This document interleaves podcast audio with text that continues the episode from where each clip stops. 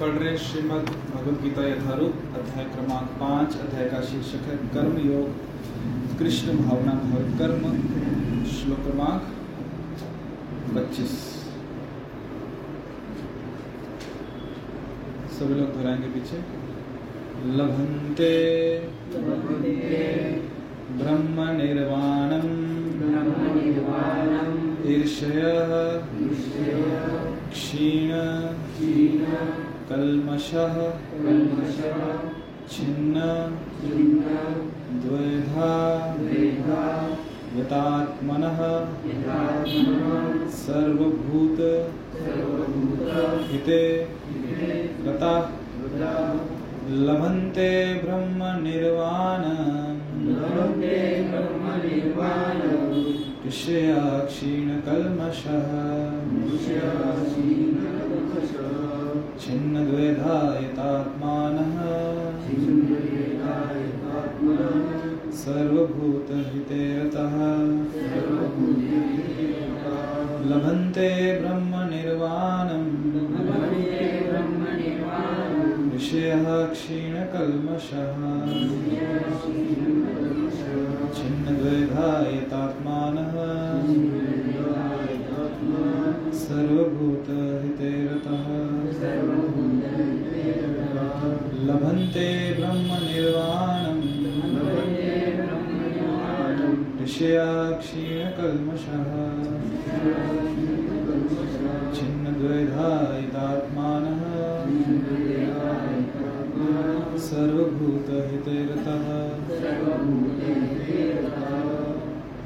शब्दशार्थ लभन्ते प्राप्त करते हैं। ब्रह्म निर्वाणम मुक्ति, विषय ऋषय अंतर से क्रियाशील रहने वाले, क्षीण कर्मश, समस्त पापों से रहित, छिन्न, निवृत्त होकर, द्वैधा, द्वैत से, हितात्मान आत्म साक्षात्कार में निरत सर्वभूत। समस्त जीवों के समस्त जीवों के हिते। हिते कल्याण में। कल्याण में रता। लगे हुए। लगे हुए अनुवाद। जो लोग संशय से उत्पन्न होने वाले द्वैत से परे हैं, जिनके मन आत्म साक्षात्कार में रत हैं, जो समस्त जीवों के कल्याण कार्य करने में सदैव व्यस्त रहते हैं और जो समस्त पापों से रहित हैं वे ब्रह्म निर्वाण अर्थात मुक्ति को प्राप्त होते हैं। तात्पर्य श्री गोपाल जी को है। केवल वही व्यक्ति सभी जीवों के कल्याण कार्य में रत कहा जाएगा जो पूर्णतया कृष्ण भावना भावित है। जब व्यक्ति को यह वास्तविक ज्ञान हो जाता है कि कृष्ण ही सभी वस्तुओं के उद्गम हैं, तब वह जो भी कर्म करता है, सबों के हित को ध्यान में रखकर करता है। परम भोक्ता परम नियंता तथा परम सखा कृष्ण को भूल जाना मानवता के कर, मानवता के कलेशों का कारण।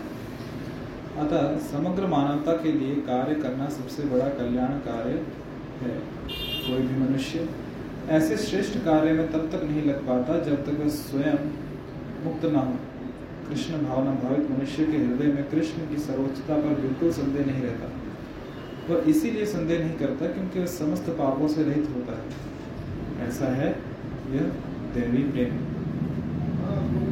जो व्यक्ति मानव समाज का भौतिक कल्याण करने में ही व्यस्त रहता है, उस वास्तव में किसी की भी सहायता नहीं कर सकता। शरीर तथा मन की क्षणिक खुशी संतोषजनक नहीं होती। जीवन संघर्ष में कठिनाइयों का वास्तविक कारण मनुष्य द्वारा परमेश्वर से अपने संबंध की विस्मृति में ढूंढा जा सकता है। जब मनुष्य कृष्ण के साथ अपने संबंध के प्रति पूर्णतया सचेष्ट रहता है तो उस वास्तव में मुक्तात्मा होता है। भले ही वो भौतिक शरीर के जाल में फंसा हो। हरे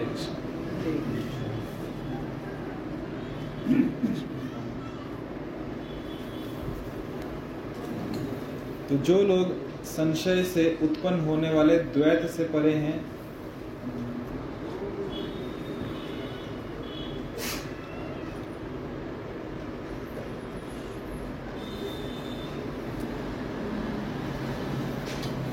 जो लोग संशय से उत्पन्न होने वाले द्वैत से परे हैं, जिनके मन आत्म साक्षात्कार में रत हैं, जो समस्त जीवों के कल्याण कार्य करने में सदैव व्यस्त रहते हैं और जो समस्त पापों से रहित हैं, वे ब्रह्म निर्वाण को, ब्रह्म निर्वाण अर्थात मुक्ति को प्राप्त होते हैं। तो चर्चा, जो अध्याय हमारा चल रहा है, शीर्षक क्या है? कर्म योग कृष्ण भावना भावित कर्म। कितने लोग अध्याय की शुरुआत से जब हमने अध्याय शुरू किया था यदि आपको याद होगा तो शुरुआत हुई थी अर्जुन के प्रश्न से। क्या प्रश्न पूछा था अर्जुन ने?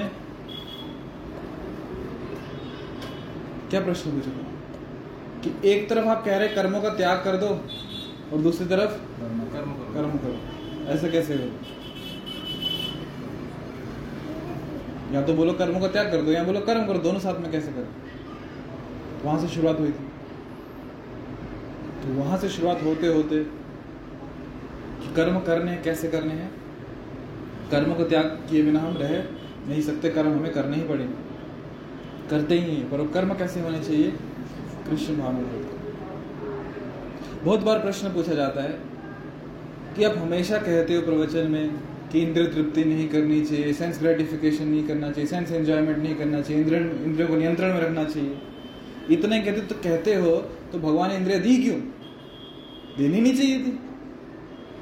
आप बोलते हो, ज़्यादा नहीं खाना चाहिए, जीवा पे नियंत्रण करना चाहिए तो जीवा दी क्यों? है ना? ज़्यादा नहीं देखना चाहिए तो आँखें दी क्यों? ऐसा प्रश्न उठता है ना, मन में आता कि नहीं?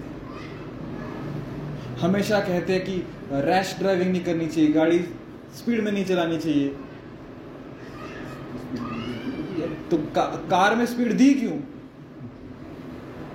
देनी नहीं चाहिए ना। 60 पे गाड़ी लॉक हो जानी चाहिए आगे जानी नहीं चाहिए। फिर भी जब एडवर्टीजमेंट आती है तो गाड़ी की दिखाते हैं zero to sixteen zero to five seconds है ना? अच्छी गाड़ी कौन सी जिसमें ज़्यादा गियर हो? फाइव गियर सिक्स गियर जितनी ज़्यादा स्पीड में जा सके। 120, 150, 200, 210 हाईवे बनते हैं स्पेशल ऐसी गाड़ी को चलाने के लिए। है ना? जब स्पीड में चलाना ही नहीं है तो गाड़ी क्यों दी वैसे हाईवे क्यों बनाए वैसे? जब इंद्र तृप्ति करनी नहीं है तो इंद्रियाँ क्यों बनाई और विषय भोग की वस्तुएँ क्यों बनाई? प्रश्न उठता है ऐसे। आता है ना? तो गाड़ी को तेज चलाने में समस्या नहीं है। अच्छा इसमें एक और चीज़ है। कि गाड़ी तेज चलाने का नुकसान क्या है? एक्सीडेंट हो जाए इंद्रिय विषय भोग करते रहेंगे तो क्या हो जाएगा? एक्सीडेंट हो जाएगा। कैसे? बीमार हो जाएँगे डॉक्टर के पास पहुँच जाएँगे, और क्या होगा? दोनों जगह पे हम हॉस्पिटल में लैंड होते हैं। वहाँ कार का एक्सीडेंट होगा स्पीड ज़्यादा करने से तो भी हॉस्पिटल पहुँचेंगे, भाग्यशाली रहे तो। और ज़्यादा इंद्र तृप्ति करेंगे तो भी कहाँ लैंड होंगे? हॉस्पिटल में लैंड होंगे तो क्या करें? तो मेन चीज़ है तो क्या गाड़ी तेज चलाना बंद कर दे या गाड़ी हाईवे में चलाना बंद कर दे या इंद्र तृप्ति करना बंद कर दे? प्रैक्टिकली देखा जाए तो इसमें से कुछ भी बंद नहीं कर सकते। ना हम गाड़ी तेज चलाना बंद कर सकते हैं ना हम हाईवे पे गाड़ी चलाना बंद कर सकते। हैं नहीं तो गाड़ी क्या है शोकेस में रखने के लिए बनाई है क्या? घर में अच्छे से सजा के उसको रखो। हाँ उसको सब दे हाँ। तो ना हम गाड़ी तेज चलाना बंद कर सकते हैं, ना हम हाईवे पे चलाना बंद कर सकते हैं, ना हम इंद्रिय तृप्ति करना बंद कर सकते हैं। पर डिफरेंट अंतर क्या है कि हम किस उद्देश्य से कर रहे हैं, वो मैं चीज़ महत्वपूर्ण कि गाड़ी जब हाईवे पे चला रहे हैं, क्यों चला रहे हैं, किस उद्देश्य से चला रहे हैं? जब इंद्रिय तृप्ति कर रहे हैं, किस उद्देश्य से कर रहे हैं? वो उद्देश्य महत्वपूर्ण और इंद्रिय तृप्ति हम बिना किए बिना नहीं रह सकते। इसलिए भगवान कृष्ण गीता में कहते हैं, क्या कहते हैं? युक्त आहार विहार से कि आहार आवश्यक है, पर कैसा होना चाहिए? युक्त होना चाहिए। ना ज़्यादा, ना अधिक, ना ज़्यादा करेंगे तो क्या होगा?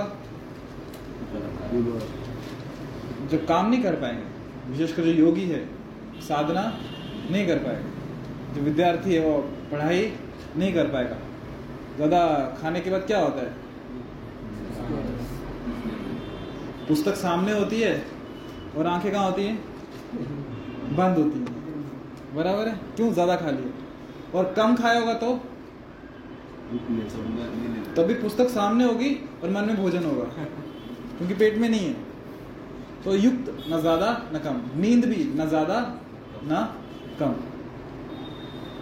इंद्र तृप्ति मौज मस्ती जिसे कहते हैं, वो भी न ज़्यादा, न कम जितना आवश्यक है। घूमना, फिरना, न ज़्यादा कम जितना आवश्यक। हम्म तो कहाँ से आया? हाँ प्रश्न। कि इंद्र तृप्ति के बारे में इतना मना क्यों कर रहे हैं? इंद्र तृप्ति करने ही वाले हम, पर किस हेतु से कर रहे हैं? उसका अंतिम ध्येय क्या है? गोल क्या है? हम गाड़ी चला रहे क्यों चला रहे सिर्फ़ चलाने के लिए चला रहे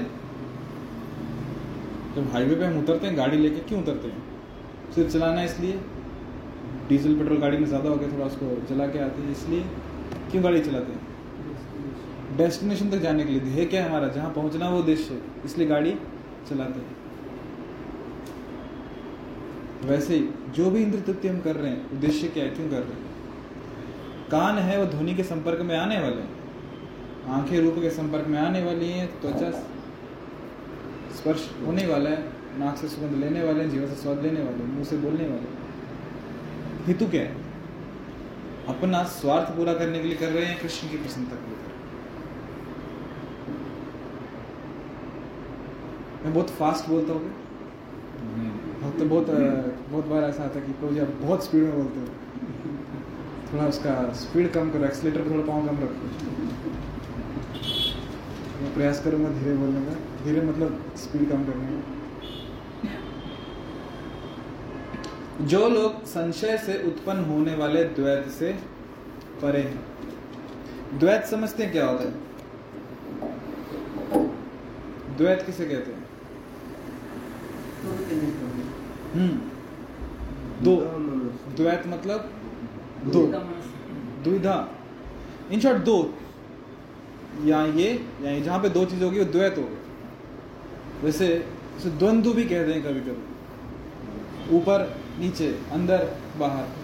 तो जो लोग संशय से उत्पन्न होने वाले द्वैत से परे हैं, और द्वैत कैसे आता है? संशय से आता है।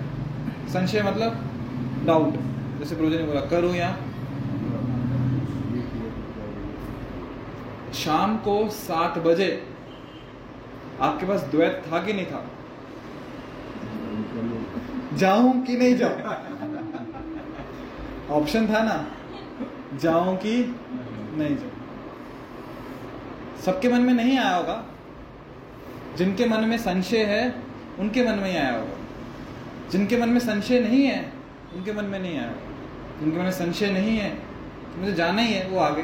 और जिनके मन में संशय नहीं है, मुझे नहीं जाना है, वो नहीं है दोनों बराबर है। पर संशय से क्या उत्पन्न हुआ? द्वैत। तो यहाँ पे कह रहे हैं, जो लोग संशय से उत्पन्न होने वाले द्वैत से परे हैं मतलब उनके मन में संशय नहीं है। जिनके मन आत्म साक्षात्कार में रत है अभी संशय क्या आता है? कि जो मैं कार्य करने वाला हूँ या कर रहा हूँ, किसकी प्रसन्नता के लिए करूँ? कृष्ण की प्रसन्नता के लिए करूँ कि मेरे इंद्र तृप्ति के लिए? ये संशय फिर द्वैत उत्पन्न होता है। और जो आत्म साक्षात्कार के मार्ग में लगा हुआ है, उसके लिए द्वैत नहीं है। उसको पता है, मुझे इसी कृष्ण की ओर ही जाना जो रास्ते में चलते हैं, सामने दो रास्ते आते हैं। एक लेफ़्ट एक राइट वहाँ पे द्वैत आता है। कि लेफ़्ट का इंडिकेटर देके जाऊँ कि राइट का इंडिकेटर देके किस तरफ़ जाऊँ? कल एग्ज़ाम है। आज द्वैत आ सकता है। फ्राइडे ना आज? तो नया मूवी लॉन्च हुआ है। द्वैत आ सकता है। क्या करूँ? मूवी देखने जाऊँ? या एग्ज़ाम में जाऊँ? स्टडी करूँ? जो टॉपर है, जिसकी पढ़ाई हो गई है, उसको तो मन में कोई संशय नहीं होगा। उसको पता है क्या करना है। और जिसने कुछ पढ़ाई नहीं की, जो फेल होने वाला है, उसके मन में कुछ संशय नहीं है। उसको भी पता है उसको क्या करना है? ये संशय किसको होता है जो बीच में अटके होते हैं? जिनकी आधी पढ़ाई हुई है कि जाऊँ कि नहीं जाऊँ जाऊँ कि नहीं जाऊँ। तो वैसे भक्ति में वैसे ही होता है। जो आत्म साक्षात्कार के मार्ग में लगा हुआ है, उसको कोई डाउट नहीं है। उसको पता है, मुझे कृष्ण के पास जाना कोई द्वंद्व नहीं, कोई द्वैत नहीं है। और जिसको पता है, मुझे भक्ति करनी नहीं है। मुझे कुछ लेना देना नहीं कृष्ण से, उसको भी टेंशन नहीं उसको पता है, मुझे इंद्र तृप्ति करनी है। जिनको दो चार दिन हो जाते हैं भक्ति में हुए वो फिर दो चार दिन, दो चार साल, वो फिर वो ऐसे डगमग डगमग होते हैं। फ्राइडे का प्रोग्राम है, जाएँ कि नहीं जाएँ। तो आधा घंटा लेट जाते हैं, क्या हो जाएगा? प्रभु जी फिर कहीं थोड़ी भाग के जाने वाले वो वहीं बैठने वाले। द्वैत जो समस्त जीवों के कल्याण कार्य करने में सदैव व्यस्त रहते हैं और जो समस्त पापों से रहते हैं, वे ब्रह्म निर्वाण मुक्ति को प्राप्त होते हैं। कहाँ पे व्यस्त हैं वो? समस्त जीवों के कल्याण कार्य के में सदैव व्यस्त रहते हैं और सदा मस्त पापों से रहते हैं। जो ब्रह्म निर्वाण को प्राप्त होने वालों के दो लक्षण यहाँ पे दिए हैं। एक तो वो सभी पापों से मुक्त है और दूसरा सभी जीवों के कल्याण कार्य में लगा हुआ है। अभी जब बात हो रही है कि सभी जीवों के कल्याण कार्य में लगा हुआ है तो दो प्रकार से कल्याण कार्य होते इस जगत में। पहला कल्याण कार्य भौतिक स्तर पे, जहाँ पे हम सामने वाले की जो शारीरिक आवश्यकता है, उसे पूरा करने का प्रयास करते हैं। पर जब यहाँ पे बात हो रही है कि वो मुक्ति को प्राप्त होता है तो मुक्ति को प्राप्त होने वाला व्यक्ति मतलब जो कृष्ण को प्राप्त हो रहा है तो कभी भी वो केवल शारीरिक स्तर पे कल्याण कार्य नहीं करेगा। क्योंकि यदि कोई केवल शारीरिक स्तर पे कल्याण कार्य कर रहा है तो उसकी अंतिम गति मुक्ति नहीं होगी, उसकी अंतिम गति स्वर्ग की प्राप्ति होगी। जैसे हम देखते हैं ना, समाज में लोग अन्न का दान करते हैं, सर्दियों में कंबल का दान करते हैं, धर्मशालाएँ खोलते हैं, गर्मियों में जल दान करते हैं। ये सब हमने देखा है। या किसी को शिक्षा का दान करते हैं, पुस्तकें दान करते हैं, किसी गरीबों को स्पॉन्सर करते हैं कि पढ़ाई कर सके, उनको स्कॉलरशिप वगैरह देते हैं। तो ये कल्याण कार्य वो लोग कर रहे हैं। पर ये जो लोग कल्याण कार्य कर रहे हैं, उनकी अंतिम गति क्या होगी? स्वर्ग की प्राप्ति। क्योंकि शारीरिक स्तर पे कर रहे हैं। उनको लाभ होगा, वो जो पुण्य मिलेगा, पुण्य को भोगने के लिए दोबारा उनको भौतिक जगत में आना पड़ेगा। पर यहाँ पे कह रहे हैं कि वो ब्रह्म निर्वाण को प्राप्त होते हैं, मुक्ति को प्राप्त होते हैं मतलब सिंपल है, शारीरिक स्तर पे बात नहीं हो रही है। कौन स्तर पे बात हो रही है? स्तर तो क्या शारीरिक स्तर पे हमें कल्याण कार्य नहीं करना चाहिए? नहीं करना चाहिए? फिर हम स्वर्ग में जाएँगे। तो हमें स्वर्ग में जाना है कि हमें कृष्ण के पास जाना है? फिर कल्याण कार्य शारीरिक करने चाहिए कि नहीं करने चाहिए? आध्यात्मिक कल्याण कार्य करने चाहिए कि नहीं करनी चाहिए? आध्यात्मिक कल्याण कार्य कैसे होते हैं? क्या होते हैं?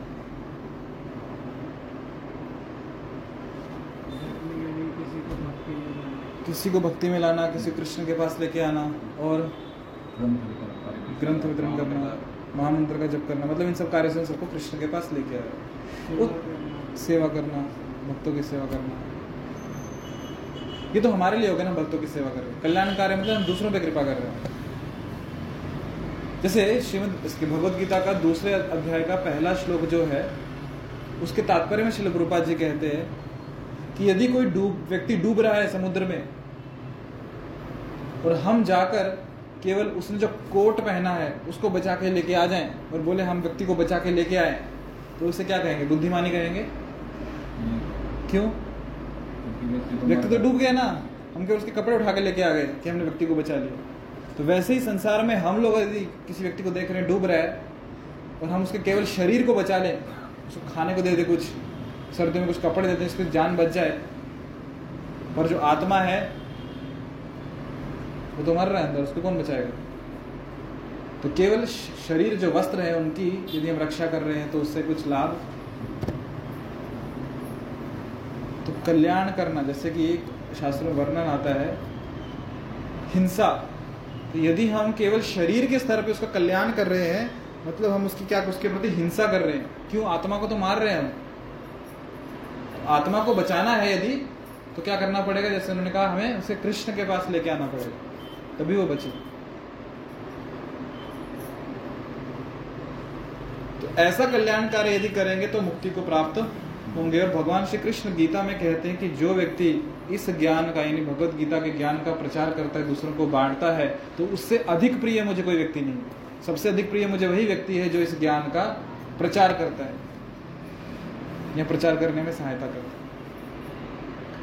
केवल तात्पर्य में प्रभुपाद जी कहते हैं कि केवल वही व्यक्ति सभी जीवों के कल्याण कार्य में रत कहा जाएगा जो पूर्णतया कृष्ण भावना भावित है, जो स्वयं कृष्ण भावना भावित है, जो स्वयं कृष्ण भक्ति का, क्या बोलते हैं इसको, आचरण कर रहा है तो वही दूसरों को प्रचार कर पाएगा मैं स्वयं सोलह माला का जप कर रहा हूँ तो दूसरों को बोला पाऊँगा ना कि आप भी हरे कृष्ण महामंत्र का जप करो। मैं ही नहीं करो दूसरों को क्या बोलूँगा कि आप भी जप करो। तो पहला सवाल उठेगा, आप कर रहे हो क्या? है ना? तो कल्याण कार्य में वही व्यक्ति रत हो सकता है जो पूरी तरह कृष्ण भावना भावित है। और क्योंकि वही व्यक्ति वास्तव में कल्याण कर रहा है जैसे कोई व्यक्ति भूखा है और आपने उसकी भूख मिटाने के लिए क्या किया? दुकान से दस रुपए का वड़ा पाव से दे दिया। आपको लगेगा आपने कितना बड़ा? कल्याण कार्य जैसे एक बार मैं मनमाड़ से आ रहा था ट्रेन में मैं ट्रेन में बैठा था। तो मेरे सामने एक है ना, बुद्ध भिक्षुक, बौद्ध भिक्षुक, होते ना, वो बैठे थे। तो साइड वाली सीट होती ना, जो आमने सामने, खिड़की के पास, दो सीटें होती सिर्फ़। हम दोनों ऐसे आमने सामने बैठे थे और यहाँ पे काफ़ी लोग बैठे थे, जनरल डब्बा था। तो इतनी देर में चाय बेचने वाला आ गया। चाय चाय चाय चाय तो इस व्यक्ति ने चाय ऑर्डर की। कितने? तीन कप चाय ऑर्डर की। एक अपने लिए, एक अपने दोस्त के लिए और इस भिक्षु के लिए। कि आप चाय लोगे? दे दो उसने चाय ली। तो अभी इस व्यक्ति को लगा कि कितना बड़ा पुण्य काम, का काम किया मैंने। क्यों? साधु को चाय पिलाई। मैंने दान किया। कितना उसको सेटिस्फेक्शन आया होगा मैंने तो क्या ये कल्याण कार्य है क्या? हाँ? या कहीं कब, कब, कभी कभी दोस्त लोग तेरे पास पैसे नहीं ना है चल आज मैं तुझे पिलाता हूँ। समझ के क्या पिलाता हूँ? तो उनको लगता है क्या कर रहे हैं वो? दान कार्य का कार्य कर रहे बहुत बड़ा पुण्य कर रहे हैं। क्यों? आज अपने दोस्त को पिलाया उन्होंने। आपने किसी भूखे व्यक्ति को दस रुपए का दुकान से वड़ा पाव लेके खिला दिया? आपने पुण्य किया? कोई डाउट नहीं है इसमें। उस पुण्य का लाभ मिलेगा आपको। पर क्या आपने वास्तविक कल्याण कार्य किया? सुबह दस बजे आपने उसको बड़ा पाव खिलाया। रात तो छोड़ दीजिए, बारह बजे तक दो घंटे में उसको भूख लगेगी नहीं लगेगी? फिर क्या करोगे आप? कहाँ ढूंढोगे उसको? या वो आपको कहाँ ढूंढेगा तो उसको वड़ा पाव खिलाने का कल्याण कार्य आप कब तक कर सकते हो? उसकी पूरी ज़िंदगी के सब वड़ा पाव स्पॉन्सर करोगे? कर सकते हो? क्यों नहीं कर सकते? ठीक है, बोलो, कर दिया। एक व्यक्ति। कितने लोगों को कर सकते हो? तो कर करके कब तक करोगे? उसको दोबारा भूख लगने वाली है। ठीक है, मान लो अपने दस, सौ लोगों को स्पॉन्सर कर दिया कि इनका ज़िंदगी भर का बड़ा पाव का खर्चा मेरा।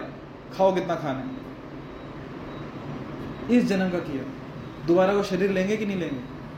फिर क्या करेंगे? मनुष्य लेंगे, पशु का लेंगे, फिर क्या करेंगे? कितनी योनियों में उनको हम खिलाने की रिस्पॉन्सिबिलिटी ले सकते हैं? तो कल्याण कार्य कर रहे नहीं कर रहे नहीं कर रहे कल्याण कार्य ये है, यदि उसे जो तकलीफ़ है प्रश्न ये उठना चाहिए कि उस तकलीफ़ में क्यों है?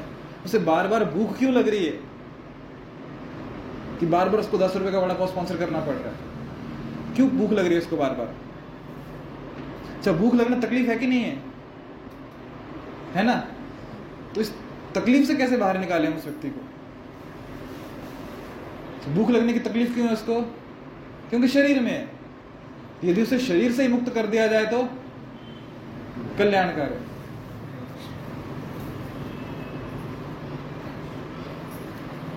यदि उसे शरीर से मुक्त कर दिया जाए तो कल्याणकार। है तो इसका मतलब ये नहीं है कि जितना जो भी दिखा और चलो तुमको शरीर से मुक्त करता हूँ मैं यही शरीर दुखों का कारण है। मतलब जन्म मृत्यु का चक्कर है, उससे मुक्त करना है। कैसे करेंगे? कैसे करेंगे? उसको भगवान की सेवा में उसे कृष्ण देके। ये सबसे अधिक क्या है? कल्याणकारी। ठीक है? जब व्यक्ति को यह वास्तविक ज्ञान हो जाता है कि कृष्ण ही सभी वस्तुओं के उद्गम हैं, तब वह जो भी कर्म करता है, सबों के हित की ध्यान को ध्यान में करता है। परम भुक्ता, परम नियंता तथा परम सखा कृष्ण को भूल जाना मानवता के क्लेशों का कारण है। तो हमारे दुखों का यही कारण है कि हम, जो कृष्ण हमारे परम हितेशी हैं, परम भोक्ता हैं भोक्ता समझते क्या होता है? प्रोपराइटर और, परम सखा, मित्र. और, क्या लिखा तीसरा? परम नियंता कंट्रोल ये तीनों कौन है? इस जगत में क्या होता है पता है? परम भोक्ता कोई और होता है, परम नियंता कोई और, परम सखा कोई और. मतलब आपने कोई जगह देखी है? इस जगह के मालिक और कब्जेदार, ये व्यक्ति बोर्ड लगा होता है. वो उसका कब्जेदार है, मालिक वो है. पर उसका नियंत्रण कोई दूसरा व्यक्ति ही होता है। नियंत्रक, कोई माफिया, कोई जिसने ज़बरदस्ती, कोई नेता जिसने ज़बरदस्ती जगह हथिया ली है, वो उसका नियंत्रक। उस पर उसने कुछ पेड़ पौधे लगा दिए हैं फ़सल लगा दी है, उस पर वो नियंत्रण कर रहा है और केस कोर्ट में चल रहा है। मालिक कोई और है, नियंत्रण कोई और कर रहा है और भुगता कोई तीसरा व्यक्ति होता है। कौन जो वहाँ पे काम कर रहा होता है। जो भी उग रहा है, वो खा रहा है। इस जगत में ऐसी हालत होती है। परंतु कृष्ण तीनों है। वो भोक्ता भी है, नियंता भी है और सखा तो बात नहीं।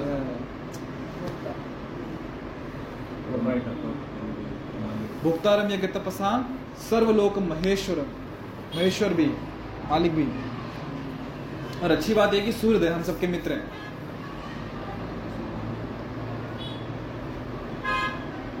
अच्छा कृष्ण हम सबके क्या है? मित्र हैं। तो ये जो सृष्टि है सब किसकी है? कृष्ण की है। तो ये उनका बड़प्पन है। कृष्ण की महिमा है कि वो हमें अपनी प्रॉपर्टी में रहने दे रहे हैं और हमें अलाउ भी कर रहे हैं ठीक है, तुझे कुछ भोगना है, भोग लो। इंद्र तृप्ति करनी है, कर ले। जैसे बहुत बार लोग बिज़नेस करते हैं तो बिज़नेस में बालाजी को पार्टनर बनाते हैं बिज़नेस पार्टनर फिफ्टी परसेंट की पार्टनरशिप जो भी प्रॉफिट आएगा, फिफ्टी परसेंट आपका, फिफ्टी परसेंट मेरा। तो जब बिज़नेस चल रहा है पार्टनर कौन है? बालाजी। तो हमने बालाजी को भगवान को पार्टनर बनाया कि उन्होंने हमें बनाया? कहने को तो ठीक है, बोला, हमने भगवान आपको पार्टनर बना लिया, फिफ्टी परसेंट की पार्टनरशिप पर जब बिज़नेस चल रहा है तो कौन है नियंता? कंट्रोलर उनकी कृपा है कि उन्होंने हमें पार्टनर एक्सेप्ट किया। जैसे वर्णन आता है रामायण में, जब सुग्रीव बाली के डर से, सबको पता है ना सुग्रीव और बाली कौन थे? हाँ बहुत बार पता ही नहीं होता। सुग्रीव और बाली का जब, सुग्रीव बाली से डर के जब भाग रहा था तो हनुमान जी जो उनके मंत्री थे तो राम और लक्ष्मण वनवास में थे, सीता माता की खोज में थे जब भगवान श्री राम उसी जगह से गुजरे तो सुग्रीव को संशय हुआ कि ये दो युवक कौन है? वेशभूषा तो सन्यासी की है, पर दिखने में सन्यासी नहीं लग रहे। जो चेहरे का तेज है, जो शरीर की बनावट है, उसे सन्यासी नहीं लग रहे। उसे तो क्षत्रिय लग रहे। हैं तो ये वास्तव में है कौन? क्या बाली ने किसी को भेजा है? क्योंकि बाली तो इस पर्वत पे आ नहीं सकता उससे शाप मिला है।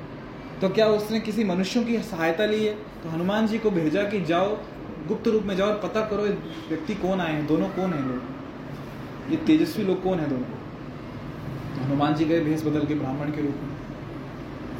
सामने से भगवान श्री राम और लक्ष्मण आ रहे हैं। उन्हें प्रणाम किया और पूछा कि आपका परिचय क्या है? तो लक्ष्मण जी ने परिचय दिया कि अयोध्या अयोध्या क्या है? राजधानी है। कौन से राज्य की? अयोध्या क्या है? राजधानी है। कौन से राज्य की? राम जी तो राजा हुए कौन से राज्य की?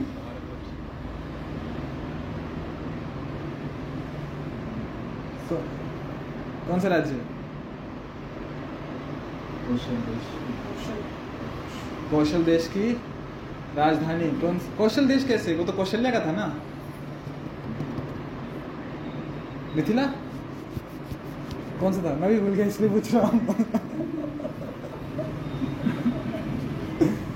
कौन से देश की?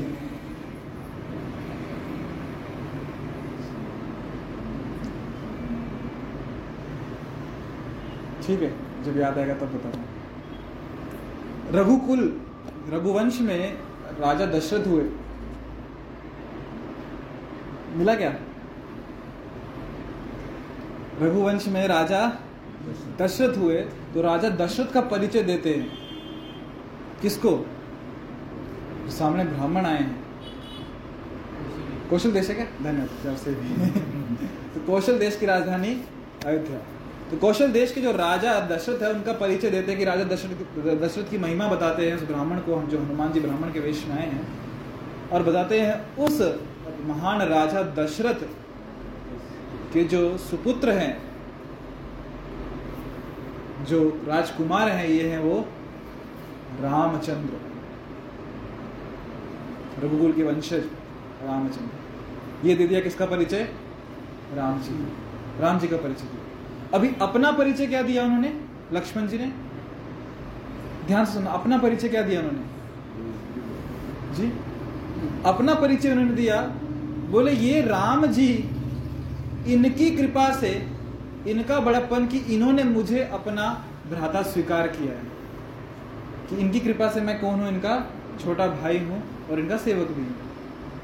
ये नहीं बोला कि मैं इनका छोटा भाई। इनकी कृपा से मैं इनका कौन हूँ? तो वैसे ही, सृष्टि के नियंता, भोक्ता स्वामी कौन है? कृष्ण। उनकी कृपा से कुछ हमारे पास है जिसका हम भोग कर पाए क्योंकि वो हमारे प्रिय सखा है। कोई भी मनुष्य ऐसे अच्छा अतः समग्र मानवता के लिए कार्य करना सबसे बड़ा कल्याण कार्य है। कोई भी मनुष्य ऐसे श्रेष्ठ कार्य में तब तक नहीं लग पाता जब तक वह स्वयं मुक्त ना हो। स्वयं मुक्त हो तो भी तो वो दूसरे को मुक्त कर पाएगा। यदि हम सबको इस कमरे में रस्सी से बाँध दिया जाए, हम सबको मतलब हम सब एक दूसरे को खोल पाएँगे? खुद ही बंधे हुए दूसरे को कैसे खोलेंगे? हमारे याद बंधे हुए दूसरे को खोलने के लिए पहले हमें खुद मुक्त होना पड़ेगा स्वयं मुक्त होना पड़ेगा। वैसे ही जब हमें दूसरे कल्याण कार्य करना है, परम कल्याण कार्य करना है तो पहले हमें मुक्त पुरुष होना पड़ेगा। या फिर दूसरी भाषा में कहे, यदि हमें परम कल्याण कार्य करना है तो दूसरे को कृष्ण देने पड़ेंगे और देने के लिए कृष्ण पहले हमारे पास होने चाहिए। यदि हमारे पास कृष्ण है तो हम दूसरों को दे सकते हैं। हाँ तो कृष्ण कृष्ण कैसे दोगे? दूसरों को कृष्ण कैसे दोगे? हरिनाम के माध्यम से। आप हरिनाम दे सकते हो। क्या हरिनाम दीक्षा दोगे? कैसे दोगे हरिनाम? कैसे? नहीं नहीं, दूसरों को कैसे दोगे हरिनाम आप तो करोगे। कैसे? एक बार चैतन्य महाप्रभु ने हरिदास ठाकुर को पूछा, हरिदास, तुम तो नाम जप करते हो, दिन में तीन लाख नाम जप करते हो। तुम तो तुम्हारा तो भगवत धाम फिक्स है, तुम तो जाने वाले हो। पर बाकी लोग भगवत धाम कैसे जाएँगे? बाकी जीव भगवत धाम कैसे जाएँगे? उनका क्या तो हरिदास ठाकुर उत्तर देते भगवान। जब हम नाम जप करते तो हम हमारा उद्धार करते हैं। पर जब हम ज़ोर ज़ोर से नाम उच्चारण करते हैं, हरे कृष्णा हरे कृष्णा कृष्णा कृष्णा, हरे हरे हरे राम हरे राम राम राम, हरे हरे। तो जब हम ऐसा हरिनाम लेते हैं तो ये हरिनाम हम दूसरों को देते हैं। तो इससे वृक्ष, लताएँ, पशु, पक्षी, कीटक जहाँ भी हरिनाम जाता है, सबका उद्धार हो जाता है। वो नाम ले नहीं पाते, पर सुन अवश्य है, सबका उद्धार हो जाता है। तो ऐसे हम कृष्ण दे सकते हैं। और दूसरा माध्यम क्या कृष्ण देने का? प्रसाद। हम सबको प्रसाद वितरण कर सकते हैं। उस माध्यम से हम कृष्ण दे सकते हैं। और पुस्तक वितरण, ग्रंथ वितरण दे सकते हैं, कर सकते हैं। और भगवान के दर्शन दे सकते हैं हमको। और हमने दर्शन बोला ना? दर्शन। और? और कृष्ण कैसे देंगे? हाँ उन्हें हम इनविटेशन दे सकते हैं। आमंत्रण दे सकते हैं कि आइए फ्राइडे प्रोग्राम को आइए संडे प्रोग्राम को। क्योंकि वहाँ क्या मिलेंगे? वहाँ सब कुछ मिलता है। कृष्ण का दर्शन भी मिलता है वहाँ पे कृष्ण कथा मिलती है कृष्ण कीर्तन मिलता है और प्रसाद भी मिलता है। हर तरफ़ से कृष्ण कृष्ण का पूरा पैकेज मिलता है। ऐसे हम सामने को कृष्ण दे सकते हैं। तो कल्याण कार्य का मार्ग कल्याण कार्य कर सकते हैं। हम्म तो आगे कह रहे हैं, प्रभुपाद जी, कृष्ण भावना भावित मनुष्य के हृदय में कृष्ण की सर्वोच्चता पर बिल्कुल संदेह नहीं रहता। वह इसलिए संदेह नहीं करता क्योंकि वह समस्त पापों से रहित होता है। ऐसा है यह देवी प्रेम। क्यों संदेह नहीं करता? पापों से और संदेह कब आता है मन में? जब पाप होते पाप होते हैं मतलब क्या? कलमश होते हैं। जब हृदय में कलमश है गंदगी तभी तो स्नेह आएगा सर स्नेह, संदेह आएगा कि ये सही है।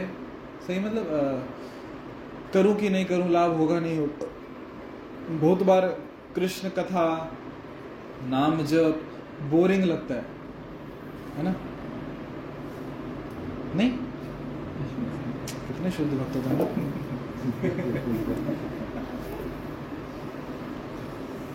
बेशक बोरिंग लगता है। पर बहुत ही सरल और फास्ट उपाय है भक्ति में प्रोग्रेस करना। जितने मन में कलमश है, तुरंत धुल जाते हैं। वो दिखाते ना टीवी में एडवर्टीजमेंट ऐसे कपड़े टंगे हुए होते हैं और एक टाइड आता है, पूरा साफ़ करके निकल जाता है। इतने सालों का अनुभव है। कितनी बार भी कपड़े धो लो, किसी भी वॉशिंग पाउडर से धो लो, वो पहली वाली सफेदी दोबारा कभी नहीं आती। पर इनकी कैसे आ जाती है पता नहीं, वो भी एक बार में। तो जो कृष्ण नाम है जब जितनी हृदय में कलमश है, सबसे फास्ट तरीके से शुद्धि करना पर समस्या क्या है? बहुत बोरिंग होता है। है ना? नहीं? बोरिंग लगता है कि नहीं लगता है? यहीं पे अगर कोई मूवी देखनी होती तो कितना मज़ा आता ना? तो मन का स्वभाव है। कि इंद्र तृप्ति बहुत अच्छी लगती है। और कृष्ण कथा बहुत बोर होती है। हालाँकि सबसे पहले तेज तरीके से लेके जाएगी, पर बहुत बोर होती है। जैसे उदाहरण के लिए, हम कहीं गाड़ी से जा रहे हैं, कार से जा रहे हैं, बस से जा रहे हैं तो बोर नहीं होता। झटके लगते रहते हैं, ज़्यादा ज़ोर से स्पीड ब्रेकर है तो कभी सर छत पे टकराता है, खिड़की से बाहर झांकते हैं, जहाँ मन की गाड़ी रोक ली तो कुछ बेच रहा है, वो खरीद लिया नज़ारे दिखते रहते हैं। हाँ टाइम कितना भी लगे, पर बोर नहीं होता। रास्ता चलते रहता है ना? पर वहीं पे यदि हमें जल्दी जाना और हमने एरोप्लेन में टिकट लेके फ़्लाइट में चले गए, जल्दी तो पहुँचते हैं पर बोर बहुत होता है। क्यों? झटके नहीं लगते ऐसे ऊपर नीचे। खाने पीने को कोई कुछ पूछता नहीं। हाँ वो एयर होस्टेस आती है, एक बार आके चले जाती बस। और बाकी क्या? खिड़की से बाहर क्या देखोगे? हवा छत्तीस हज़ार फुट की ऊंचाई पे। बाहर क्या दिखने वाला है आपको? नीला आसमान सिर्फ़। कोई खेत खलियार कुछ नहीं। बीच में तो आप रुक नहीं सकते, बोर हो गए थोड़ा साइड में रोको गाड़ी। उतरना है मुझे। तो एक बार फ़्लाइट उड़ी तो आने वाले पाँच छः आठ घंटे लिटरली बोर हो जाता है व्यक्ति। लिटरली बोर हो जाता है। क्या करूँ? विंडो सीट मिली तो भी थोड़ा ठीक है। बाहर देख लूँगा। दिखता कुछ भी नहीं, बात अलग है। सिर्फ़ नीला आसमान होता है, वो भी दिन का समय रहा तो रात को तो पूछ हूँ क्या दिखता कुछ नहीं दिखता। और बीच की सीट मिल गई। फिर तो पूछो मत, क्या बोर होता है व्यक्ति इधर भी कोई बैठा है, इधर भी कोई बैठा है। करूँ क्या, बस बैठे रहो ऐसे। सामने सीट। वो चार पाँच घंटे जो व्यक्ति बोर होता है, सोच लेता व्यक्ति, दोबारा कभी फ़्लाइट में नहीं आऊँगा। पर फिर से फ़्लाइट में ही आता है। क्यों? जल्दी पहुँचता है। उसको पता है, ये चार पाँच घंटे में बोर होने वाला हूँ, पक्का पता है? पर ये चार पाँच घंटे मैं पहुँच जाऊँगा। वही, कार में जाऊँगा, बस में जाऊँगा, बेशक बोर नहीं होऊँगा, बहुत कुछ दिखेगा, पर समय बहुत ज़्यादा लगेगा। वैसे ही, हरिनाम, कृष्ण कथा, भक्तों का संग, सेवा, हो सकता है कि हमें क्योंकि इस अवस्था में भी टेस्ट नहीं आया है, बहुत बोर होता है, पर जल्दी से हमें कृष्ण की प्राप्ति हो जाए। तो चॉइस हमारे हाथ में है। जल्दी जाना है, या झटके खाते हुए जाना है।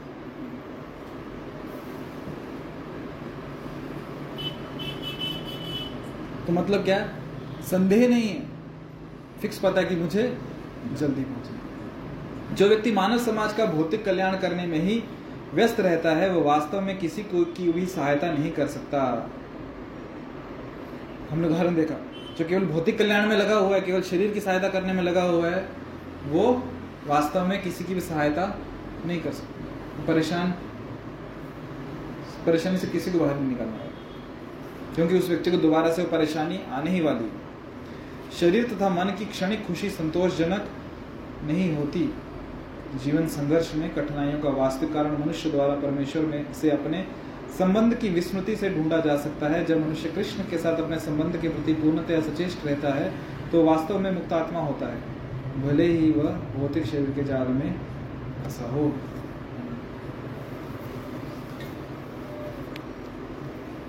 समझ गए? क्या समझे?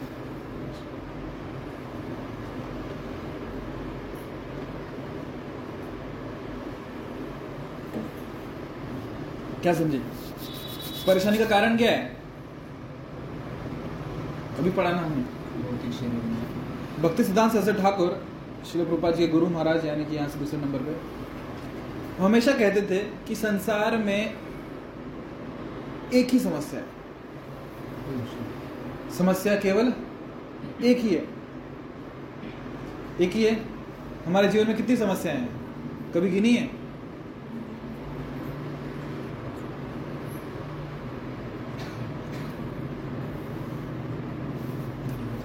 हमारे जीवन में कितनी समस्या है? कभी गिनी है? सुबह उठो, नहाओ, स्कूल जाओ, ऑफ़िस जाओ, वहाँ का काम करो, फिर वापस आओ। फिर भक्ति सिद्धांत सरस्वती ठाकुर क्या कहते हैं कि जीवन में समस्या एक ही ये सब क्या है बाकी? तो समस्या के लक्षण है। तो समस्या एक ही है। वो क्या है? कृष्ण की विस्मृति। कि हम कृष्ण को भूल गए हैं, यही एक समस्या है। और समस्या का समाधान भी केवल एक ही है। वो क्या है? कृष्ण का स्मरण। कृष्ण भावनामृत समस्या एक ही है और समाधान भी वही श्री गुरुपाद जी यहाँ पे कि हम हमारे जो संबंध है कृष्ण के साथ, वो भूल चुके हैं। तो अभी क्या करना है हमें? अपना जो संबंध है कृष्ण के साथ, उसको पुनः स्थापित करना है। जब मनुष्य कृष्ण के साथ अपने संबंध के प्रति पूर्णतया सचेष्ट रहता है तो वास्तव में मुक्त आत्मा होता है, भले वो भौतिक शरीर के जाल में फंसा। तो हो सकता है कि शरीर में फंसा हुआ हो, पर कृष्ण के स्मरण में है, हमेशा तो क्या है, मुक्त पुरुष पर प्रश्न ये उठता है कि कृष्ण का, के स्मरण में रहने के लिए प्रॉब्लम क्या आता है? सरल है ना भक्ति? सरल है ना? कि केवल क्या करना है कृष्ण का? स्मरण। कि इतना आसान है। ऐसा कहा कि एक टांग पे खड़े हो जाओ, दोनों हाथ ऊपर, और खड़े रहो। चारों तरफ़ आग लगा के या किसी पानी के अंदर। केवल क्या कहा है? कृष्ण का स्मरण करते रहो। कृष्ण का विस्मरण नहीं करना। बस ये दो कार्य करने हैं। होगी भक्ति। कृष्ण का हमेशा स्मरण और कभी कृष्ण का विस्मरण नहीं। कितना आसान है ना? आसान है ना? आसान नहीं है? क्यों आसान नहीं है? कौन रोक रहा है कृष्ण का स्मरण करने से? माया रोक रही है? कैसे रोक रही है? माया के अस्त्र शस्त्र क्या है? कौन करता है? माया करती है। चलो, समझ में आ गया? कि हम कृष्ण का स्मरण करना चाहते हैं, पर माया हमें स्मरण करने नहीं देती। मतलब हम जो लक्ष्य प्राप्त करना चाहते हैं, माया, उसमें रुकावट डाल रही है। मतलब माया हमारी कौन है? शत्रु, दुश्मन है। तो अभी क्या करना है उस पर आक्रमण करना है। नहीं? समस्या क्या आती है, पता है क्या? जब युद्ध होता है, विशेषकर मल्ल युद्ध, कुश्ती जब होती है तो सोचिए, दो प्रतिद्वंदी आपस में सामने सामने हैं, एक 40 किलो का है, दूसरा 110 किलो का है। हम लोग 40 किलो वाले और माया देवी 110 किलो वाले। कैसे सामना होगा? और हम ऐसे जिसने तीन दिन से कुछ खाया पिया नहीं है, तीन दिन से उपवास है। तो सामने माया देवी 110 किलो वाली। आजा हो जाए। ऐसे उठा के पटक देती है हमको। हाथ उठाना दूर हमारा मुँह भी नहीं खुलता। उसने सिर्फ़ गुर्राया भी, चिल्लाया भी तो वहीं पे धराशयी हो जाते हैं। जैसे महाभारत में वर्ण आता है। अर्जुन जब धनुष की टंकार करते थे, तीर चलाने की बात नहीं हो रही, केवल धनुष की टंकार ही करते थे तो युद्ध भूमि में जितने हाथी घोड़े थे, वहीं पे मलमूत्र का त्याग कर देते थे। केवल आवाज़ सुन के। तो वैसे ही हमारी हालत होती है। माया देवी कुछ करने की ज़रूरत ही नहीं। केवल चिल्ला भी दिया तो हम धराशयी हो। तो युद्ध जब किसी देश का किसी दूसरे देश से युद्ध होता है। तो युद्ध जीतने के लिए या फिर हम ऐसे कहें युद्ध जीतने में सबसे महत्वपूर्ण जो आ, रोल प्ले करता है रोल प्ले मतलब जो महत्वपूर्ण क्या कहते हैं उसको?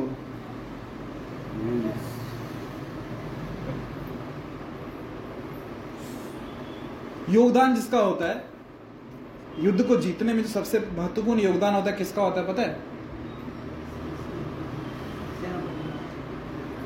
जब भारत का पाकिस्तान का युद्ध हुआ यूक्रेन का या रशिया का युद्ध हुआ किसी भी देश का किसी भी देश का युद्ध होता है सबसे महत्वपूर्ण योगदान जिसकी वजह से एक देश युद्ध जीत जाता है वो तो किसका होता है पता है? हम्म किसका? जासूस का। स्पाई। जासूस का इतना महत्वपूर्ण योगदान होता है कि बहुत बार बिना युद्ध किए ही युद्ध जीत जाते हैं। शत्रु सेना की पूरी इंफॉर्मेशन आ जाती है और उसको, उसके देश में वहीं पे जाके मार दिया जाता है, युद्ध भूमि तक पहुँचने भी नहीं दिया जाता।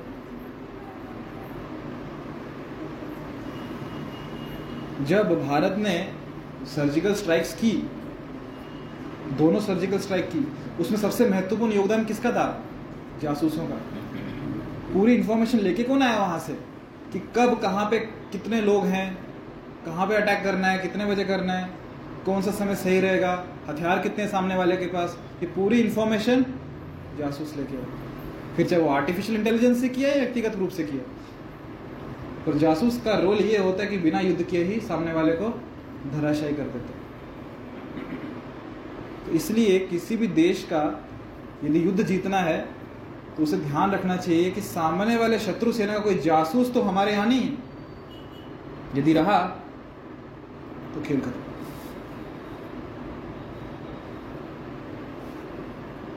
शत्रु सेना कौन? माया देवी उसका एक विशेष, उसका भरोसेमंद एक जासूस उसने हमारे पास छोड़ा हुआ है। जानते हो जासूस कौन है? जानते हो? कौन? मन।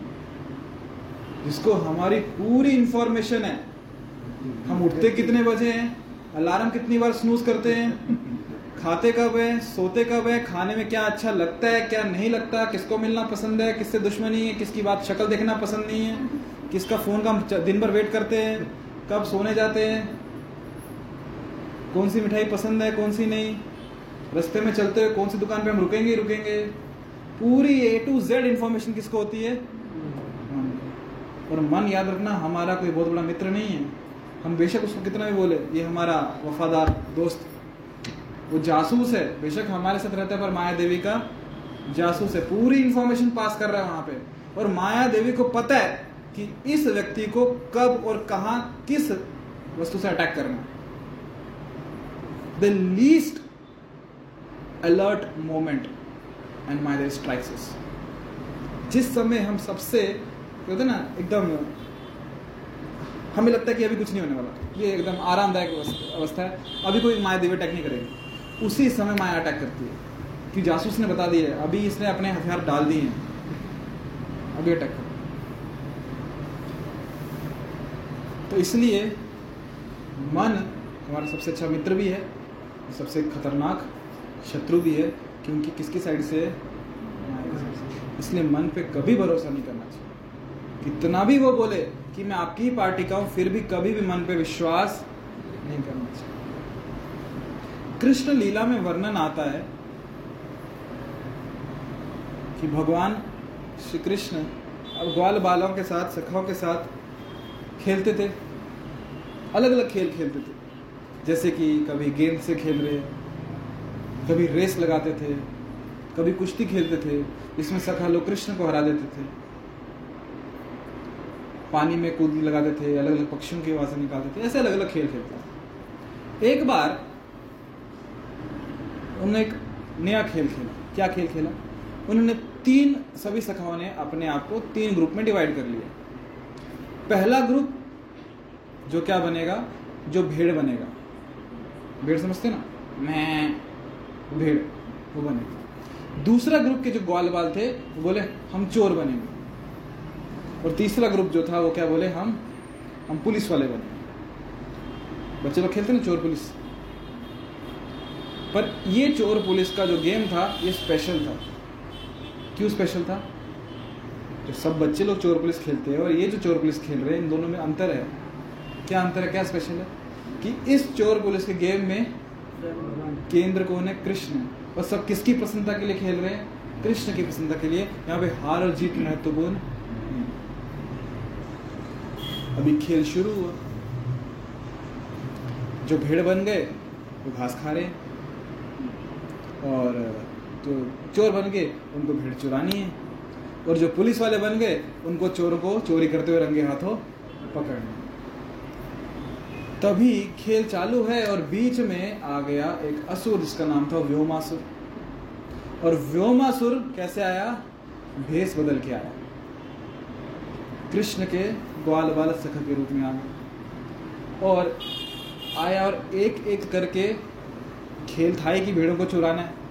तो भेड़ों को चुरा के, सखा को, जो सखा भेड़ बने थे, चुरा के दूर किसी गुफा में जाके, रख के बाहर से पत्थर लगा देते थे। ऐसे करते करते एक एक एक एक ग्वाल सखा कम हो रही। कृष्ण ने जब देखा, एक एक सखा कम हो रहे, पहले तो ठीक है, भीड़ चोरी हो रही तो चोर कर रहे, चोरी कर चोरी कर रहे, चोरों को पकड़ना है।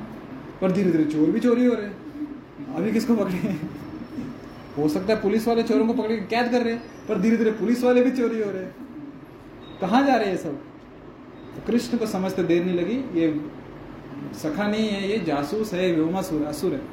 कृष्ण तुरंत उसका हाथ पकड़ लिया। और जैसे ही हाथ पकड़ा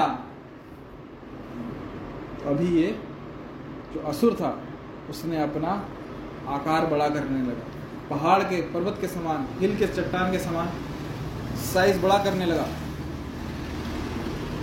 जितना भी बड़ा करे, कृष्ण की पकड़ में, कृष्ण इसको उठा के ज़ोर से नीचे पटका और वहीं पे धराशयी हो। गए मर आज भी वो गुफा वृंदावन में है। काम्य वन वृंदावन गोकुल में बारह वन है उसमें से एक वन है काम्य वन।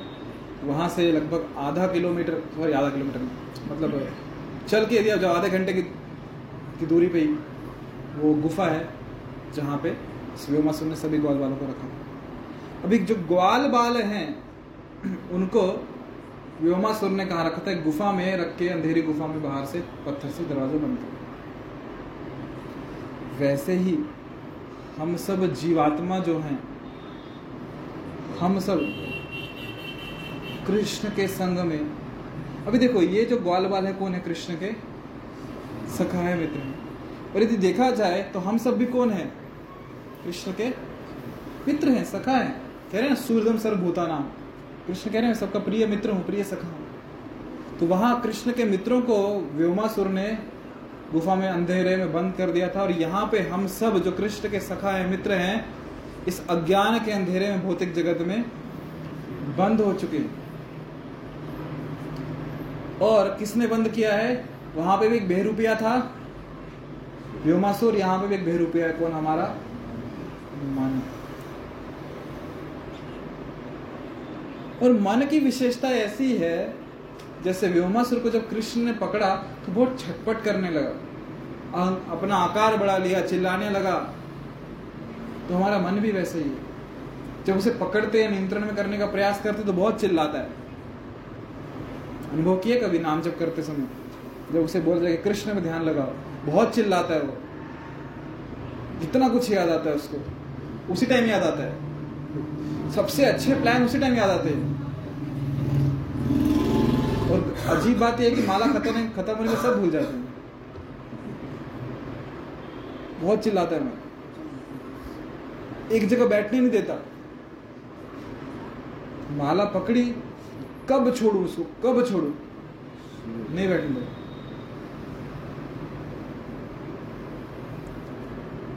तो वैसे कृष्ण जैसी व्योमासुर को पकड़ा वो भी।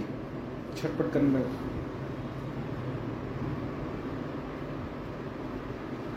तो मन का एक रोग है। क्या रोग है? आसक्ति। कौन सी आसक्ति? कि कृष्ण को भूल के जो भौतिक वस्तु है उसमें तो हमें करना क्या है? देखो, दो चीज़ें बताई गई है। एक होता है ऑब्जर्वेशन दूसरा होता है एब्जॉर्प्शन तो भौतिक वस्तुओं में भौतिक जो अवस्था है, यहाँ पे अपने आप को एब्जॉर्ब नहीं करना है, इसको केवल ऑब्ज़र्व करना है. एब्जॉर्ब मतलब हमें उसमें तल्लीन नहीं होना है, उसका भाग नहीं बनना है. और उसको दूर से क्या करना है? ऑब्ज़र्व करना है, उसका निरीक्षण करना है कि चल क्या रहा उदाहरण. तंबाकू देखा आपने? बहुत लोगों को आदत होती है. क्या? अंगूठा ऐसे ऐसे करते रहते हैं। एक ये आदत होती है, आजकल नहीं आदत आई है। उंगली ऐसे ऐसे ऐसे करते हैं। कहाँ पे? मोबाइल पे। पहले तंबाकू था, इसको ऐसे ऐसे करते थे मोबाइल पे उंगली ऐसे ऐसे करते तो दोनों को एब्जॉर्ब नहीं हो जाओ एब्जॉर्ब हो गए तो प्रॉब्लम हो जाएगी। तंबाकू में एब्जॉर्ब हो गए तो क्या होगा? कैंसर हो जाएगा। और वहीं पे यदि इसको ऑब्ज़र्व करोगे कि जो व्यक्ति खा रहा है उसके साथ क्या हो रहा है? तो अपने आप ज्ञान आ जाएगा। और हम उसको हाथ नहीं लगाएँगे। तो ये तो हो गया ठीक है। जो व्यक्ति तंबाकू खा रहा है उसको कैंसर हो रहा है। कैंसर हो रहा है मतलब क्या? कैंसर क्या होता है? एक्स्ट्रा ग्रोथ सेल्स की बॉडी में जो टिश्यूज होते हैं सेल्स होते हैं क्या बोलते हैं इसको हिंदी में? हाँ एबनॉर्मल ग्रोथ मांसपेशियाँ। जो मांसपेशियाँ बोलते क्या बोलते हैं? समझ गए ना? सेल्स की जो बॉडी में सेल्स उनकी एबनॉर्मल ग्रोथ हो जाती है। ज़रूरत से ज़्यादा उनकी ग्रोथ आज होने लगे तो उसको बोलते हैं कैंसर होना जो तकलीफ़ देता है। वैसे ही शरीर है वो क्या है? एबनॉर्मल ग्रोथ ही है ना ऊपर। आत्मा के ऊपर एक्स्ट्रा ग्रोथ हो गया ना शरीर इसकी आवश्यकता है क्या? नहीं है। तो किसी कैंसर से कम है क्या? तकलीफ़ ही देता है हमें। तो क्या करना है इसके लिए? एब्जॉर्ब नहीं होना है उसको ऑब्ज़र्व करना सिर्फ़। ऐसे ऐसे एब्जॉर्ब नहीं होना या फिर ऐसे ऐसे में एब्जॉर्ब नहीं होना उसको ऑब्ज़र्व करना कि जो व्यक्ति उसमें लगा हुआ है, उसका कितना नुकसान हो रहा है, उसका समय कितना जा रहा है उसमें, उसको भी पता नहीं चलता कि कौन सी कैंसर बीमारी ले रहा है। एक्स्ट्रा ग्रोथ हो रही है वहाँ पे इसकी अनवांटेड चीज़ों की तो जब उसमें एब्जॉर्ब नहीं होंगे, बल्कि उसको सिर्फ़ ऑब्ज़र्व करेंगे तो क्या होगा? ज्ञान आएगा कि इससे कितना नुकसान हो रहा है। तो क्या प्रश्न उठता है कि क्या केवल ज्ञान लेने से काम हो जाएगा? क्या केवल ज्ञान लेने से काम हो जाएगा? क्योंकि जो डॉक्टर एक पेशेंट को बोलता है कि शराब पीना बंद कर दो, इससे आपको लीवर को नुकसान हो सकता है। वही डॉक्टर शाम को पेशेंट को देखने के बाद खुद पीता है क्यों ज्ञान नहीं है उसको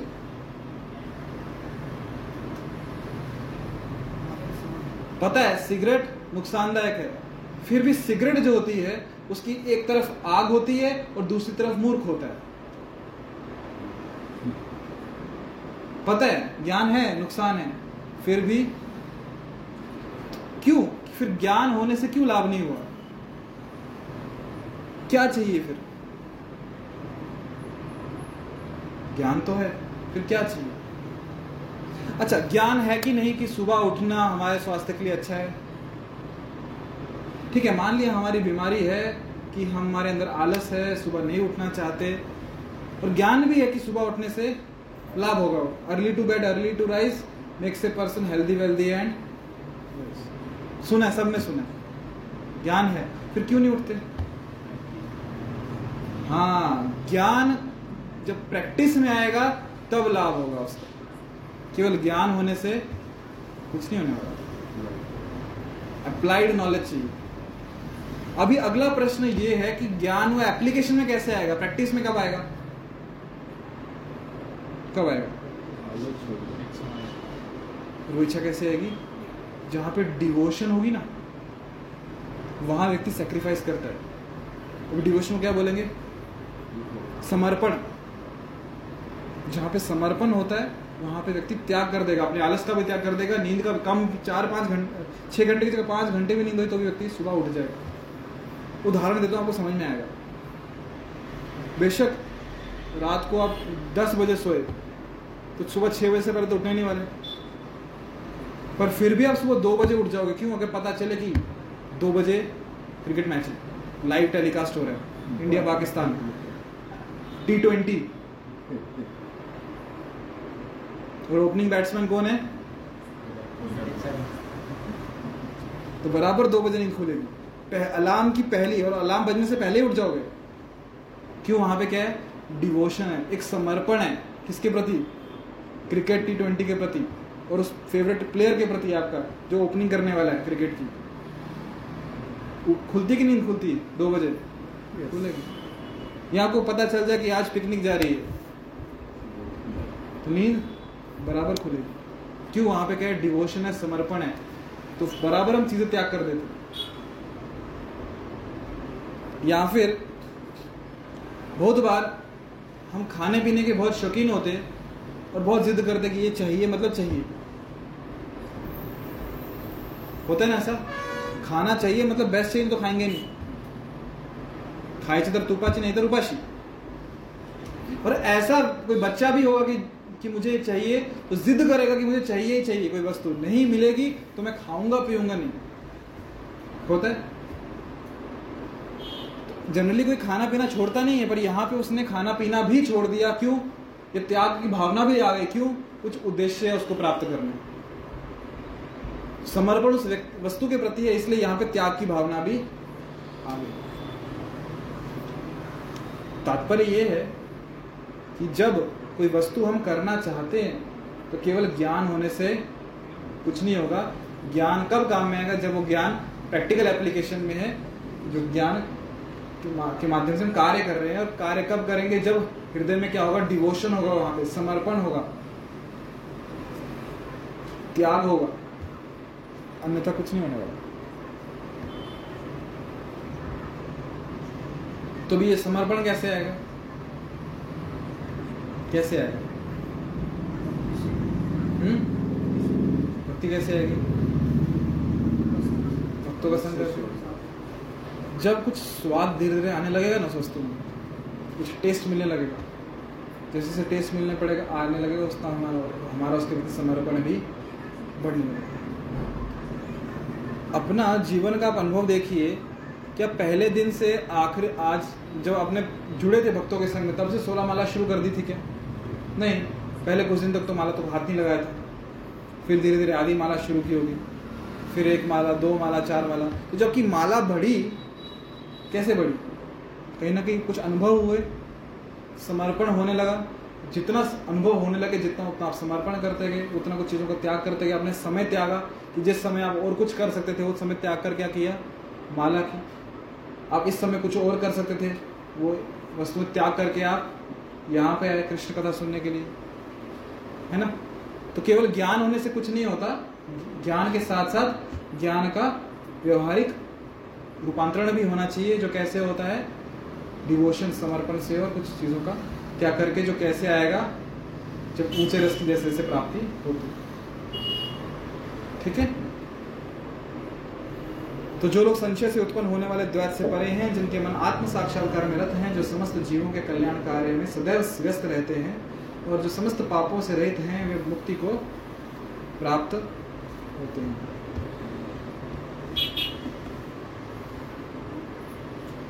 हम्म ठीक है?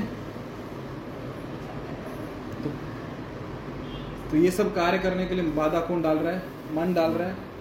और हमने देखा कि मन क्या है, सबसे बड़ा? शत्रु है। मन पे कभी विषय विश्वास नहीं करना चाहिए। हमेशा सतर्क रहना चाहिए। हमेशा सतर्क रहना चाहिए। तो मन को, क्या बोलते हैं उससे कैसे सतर्क रहेंगे? हमें कैसे समझ में आएगा कि मन हमें फंसाने का प्रयास कर रहा है या सच बोल रहा है? तो तीन प्रमाण दिए गए गुरु, शास्त्र, साधु। किसी भी परिस्थिति में जब मन बोल रहा है, ये करो तो पहले प्रमाणित कर लो कि गुरु ये कह रहे हैं, कि शास्त्र ये कह रहे हैं, कि साधु ये कह रहे हैं। हाँ तो ठीक है। और मन को हमेशा गुरुजनों के और साधुजनों के, शास्त्रों के अधीन रखना चाहिए। उसको हमेशा उनकी वाणी आदेश का पालन करने में रखना चाहिए। यदि गुरुजनों, साधुओं, शास्त्रों के आदेशों का पालन करते रहेंगे तो सही मार्ग पर चलते रहेंगे। जिस क्षण हमने ये ट्रैक छोड़ दिया। गुरु साधु और शास्त्र का आदेश का जो पालन करना छोड़ दिया तो मन अपना मनमानी करके हमको कहीं पे भी लेके जा सकता इससे सबसे सुरक्षित उपाय ये है। हाँ तो बात चली थी कि मन किसका एजेंट है? माया का एजेंट है, माया शत्रु है। किस काम, क्या काम करने से रोक रही है? माया क्या करने से रोक रही है? कृष्ण का नाम स्मरण और हमेशा हम कृष्ण को भुला देती है हमें कभी प्रयास करके देखो कि हमें अभी से मैं कृष्ण का स्मरण करते जाऊँगा नॉन स्टॉप आपको भी पता नहीं चलेगा कब आप भूल गए कृष्ण का स्मरण करना। इसलिए कहा है संख्या पूर्वक नाम गानन। संख्या पूर्वक नाम करना चाहिए। माला क्यों पकड़ाई है कि एटलीस्ट वो घूमते घूमते तो याद आएगा कृष्ण का स्मरण करना। वो अलग बात है नाम जब करते करते मन पहुँच जाता है कहीं पर एटलीस्ट याद तो आता है कि कर क्या रहा हूँ। माला नहीं रही हाथ में तो कितना भी सोचते हैं, कृष्ण का स्मरण भी करेंगे करेंगे। देखता हूँ कौन रोकता एक मंत्र, दो मंत्र, तीसरा मंत्र भी पूरा नहीं होता। और मन कहाँ भागता है पता नहीं। क्यों? माया। तो कैसे मन को नियंत्रण में रखना है? यदि हम चाहते मन नियंत्रण में आए, गुरु, शास्त्र साधु उसको मन को हमेशा उनकी सेवा में, आज्ञा पालन में लगा के रखेंगे धीरे धीरे मन नियंत्रण में आ जाएगा और जो भक्ति सिद्धांत ठाकुर कह रहे हैं कि हमेशा कृष्ण का स्मरण करते रहो, वो संभव हो। पाएगा उसके लिए नम्र बनना बहुत आवश्यक है। किसके आगे नम्र? गुरुजनों के आगे और विशेषकर सभी भक्तों के आगे, सर्वजनों के आगे। ठीक है, यहाँ रुके फिर हम हरे कृष्णा, कुछ प्रश्न के नहीं भक्तों के? कोई प्रश्न नहीं? चलो ठीक है। श्रीमद भगवत गीता की, श्री गुरुपाद की। हरे कृष्ण।